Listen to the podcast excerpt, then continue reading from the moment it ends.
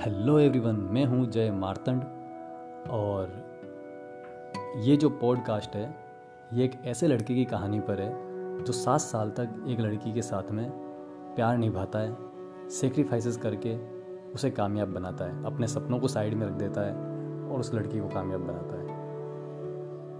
लेकिन वो लड़की दौलत के लालच में उसे धोखा देकर उसे छोड़ देती है।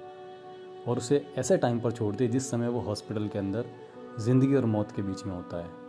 और वो लड़की होटल में अयाशी कर रही होती है। काफ़ी टचिंग स्टोरी है। तो कनेक्ट रहिए और सुनते रहिए। सात साल पहले इत्तेफाक से मैं मिला उस नापाक से। बात हुई, मुलाकात हुई और उसने इजहार किया। हाँ मैं भी हैरान था कि उसने इजहार किया।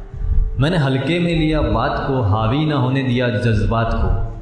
लेकिन उसने कहा, मैं बाकी लड़कियों जैसी नहीं, धोखा दे के छोड़ दूँगी ऐसी नहीं। तुम्हें मेरी वजह से कभी दुख के आँसू ना होंगे, ये कसम रही। कब तक मैं ना कहता, मुझे भी उसकी बातों से लगा कि शायद मेरी है सनम यही। और तब से मेरी बर्बादी की शुरुआत हुई। मेरे पास तरक्की के बहुत मौके आए, लेकिन खुद के फ़ायदे के लिए वो बोली।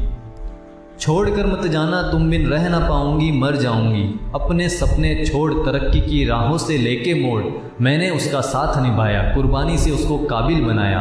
और फिर एक दिन ऐसा आया। उसने दौलत के खातिर किसी और से रिश्ता जोड़ दिया, मेरा दिल तोड़ दिया और मुझे मरने की हालत में छोड़ दिया। मैं मरीज़ इश्क था, दाखिल था हॉस्पिटल में। मैं मरीज़ इश्क था, दाखिल था हॉस्पिटल में और वो कर रही थी अयाशी होटल में। मैंने जिसे जान माना वो मौत सी हो गई और उसने मार दिया मुझे उसी पल में, उसने मार दिया मुझे उसी पल में। इश्क ना करना मेरे दोस्तों अगर जीना चाहते हो, इश्क ना करना मेरे दोस्तों अगर जीना चाहते हो।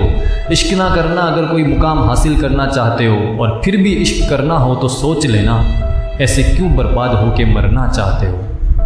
ये कोई कविता या शायरी की बात नहीं, मैंने खुद पे गुजरी बात कही। इश्क करके मैं भी बर्बाद हुआ हूँ। लगती है फिल्मी, लेकिन है ये बात सही।